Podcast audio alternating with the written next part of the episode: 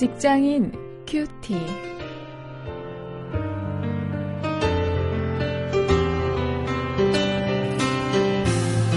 여러분 안녕하십니까? 8월 23일 오늘도 함께 말씀을 묵상할 저는 직장사역 연구소의 원용일 목사입니다. 오늘도 사사기 19장 1절부터 3절 그리고 22절부터 30절 말씀을 가지고 사회의 총체적 부패 이런 제목으로 함께 말씀을 묵상하십니다.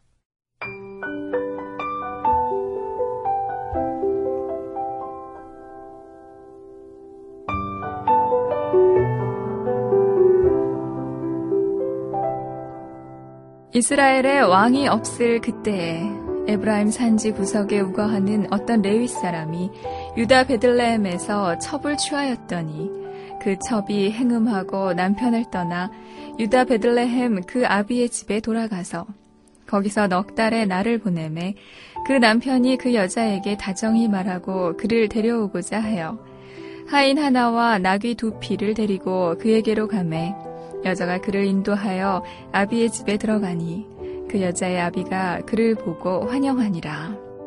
그들이 마음을 즐겁게 할 때에 그 성읍의 비류들이 그 집을 애워싸고 문을 두들기며 집주인 노인에게 말하여 가로되 네 집에 들어온 사람을 끌어내라. 우리가 그를 상관하리라. 집주인 그 사람이 그들에게로 나와서 이르되 아니라 내 형제들아 청하노니 악을 행치 말라. 이 사람이 내 집에 들었으니 이런 망령된 일을 행치 말라. 보라, 여기 내 처녀딸과 이 사람의 첩이 있은즉 내가 그들을 끌어내리니 너희가 그들을 욕보이든지 어찌하든지 임의로 하되 오직 이 사람에게는 이런 망령된 일을 행치 말라 하나 무리가 듣지 아니하므로 그 사람이 자기 첩을 무리에게로 붙들어내매 그들이 그에게 행음하여 밤새도록 욕보이다가 새벽 미명에 놓은지라. 동틀 때 여인이 그 주인의 우거한 그 사람의 집 문에 이르러 엎드러져 밝기까지 거기 누웠더라. 그의 주인이 일찍이 일어나 집 문을 열고 떠나고자 하더니 그 여인이 집 문에 엎드러지고 그 두 손이 문지방에 있는 것을 보고 그에게 이르되 일어나라 우리가 떠나가자 하나. 아무 대답이 없는지라. 이에 그 시체를 나귀에 싣고 행하여 자기 곳에 돌아가서 그 집에 이르러서는 칼을 취하여 첩의 시체를 붙들어 그 마디를 찍어 열두 덩이에 나누고 그것을 이스라엘 사방에 두루 보내매 그것을 보는 자가 다 가로되 이스라엘 자손이 애굽 땅에서 나온 날부터 오늘날까지 이런 일은 행치도 아니하였고 보지도 못하였도다 생각하고 상의한 후에 말하자 하니라.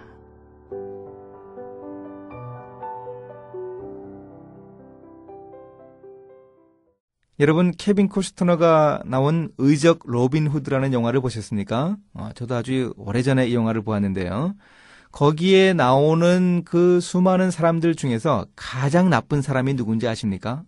그 영화에서 의도적으로 묘사를 합니다. 뭐 이 성주도 나쁘고 어, 귀족들 중에 나쁜 사람들이 많이 있는데요. 가장 나쁜 사람은 그 주교입니다. 이 종교의 탈을 쓰고 이 종교인의 타락을 아, 꼬집고 있는 그런 모습을 그 영화에서 보았습니다. 오늘 그런 이 종교인의 타락 그리고 어, 이 성적인 타락 또 아주 엽기적인 사건이 일어나는 사사 시대의 아주 어, 정말 총체적인 부패의 모습을 보여주는 그런 본문을 어, 오늘 우리가 택해 있습니다. 이 본문 속에서 사사 시대가 얼마나 타락한 시대였던가 한번 어, 생각을 하십니다.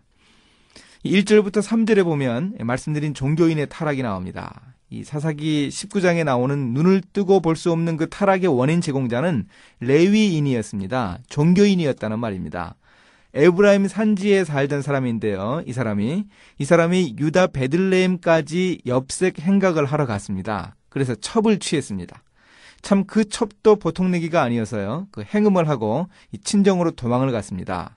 이제 넉 달이 지나자 그 첩이 생각이 났는지 레위인이 그곳에 가서 자기의 첩을 자기 고향으로 데리고 오려고 하면서 이제 문제가 생긴 것입니다. 그 돌아오는 밤길에 레위인은 그 이방인인 여부스 사람들의 마을을 피해서 그래도 같은 민족인 이 베냐민 지파 사람들이 사는 기부아 마을까지 와서 쉬려고 했습니다. 그래 이제 한 노인의 집에 들어가게 되었는데 그 마을의 불량배들이 와서 이 레위인 남자를 끌어내려고 했습니다. 어, 이 남색을 하려고 하겠다는 것이었습니다. 어, 그러자 레위인은 자기 첩을 밖으로 내어주어서 이 기부한 남자들에게 자기 첩이 그 윤관을 당하다가 죽게 했습니다. 결국 어, 죽고 말았습니다. 이 베냐민 집파 사람들의 그 성적인 타락도 문제이고 또 그 문제를 대처하는 이 종교인인 그 레위인의 무책임한 행동도 문제가 아닐 수 없었습니다. 이 사회가 이 정도로 이 총체적인 부패의 모습을 보여줍니다. 더 이 심각한 사건이 이제 27절부터 30절에 기록되어 있습니다. 그 자기 첩을 그 남자들에게 내어주어서 죽게 한 그 레위인은 화가 머리끝까지 났습니다. 그래 자기 첩의 시체를 이 열두 덩이로 토막을 내었습니다. 그래서 이스라엘의 각 지파에 한 덩이씩 보냈습니다. 그리고 이 베냐민 지파에 속한 그 기브아 사람들의 잘못을 만천하에 알린다는 어, 그런 취지로 이런 행동을 했습니다. 어떤 것이 더 악합니까? 어, 제가 보기에는 이 사람의 이런 행동이 더 악하고 어, 문제의 제공을 이 사람이 했다는 데에서 책임이 더 큰 것 같습니다. 그런데 그런 모든 타락상의 원인은 사실 이 종교인인 레위인이 제공했다 하는 이것 우리가 좀 기억해야 합니다. 오늘날도 우리 사회의 총체적 부패의 원인을 추적해 들어가면 결국 이 교회, 어, 결국 어, 이 종교인, 어, 결국 어, 이렇게 돌아가지 않을까 한번 생각을 하면서 어, 제 스스로 한번 각성을 하게 됩니다.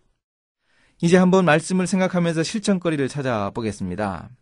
우리가 이 교회의 타락을 용서하시고 교회가 이 사회 속에서 제 역할을 다하지 못하는 것을 하나님께서 용서해 주시도록 또 영성, 영적 지도자를 깨워서 영성을 더해 주시도록 우리가 좀 기도할 수 있기를 원합니다. 그런 기도의 제목을 가지고 꼭 이 교회를 위해서 또 영적인 지도자들을 위해서 함께 하나님께 간구할 수 있어야 하겠습니다.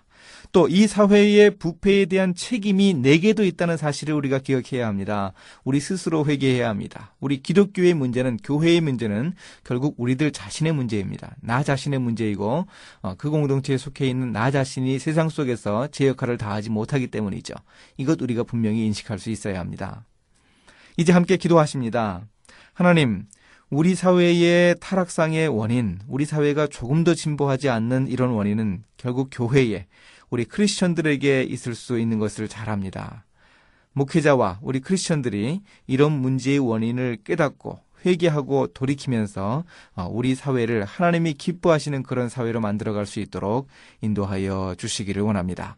예수님의 이름으로 기도했습니다. 아멘.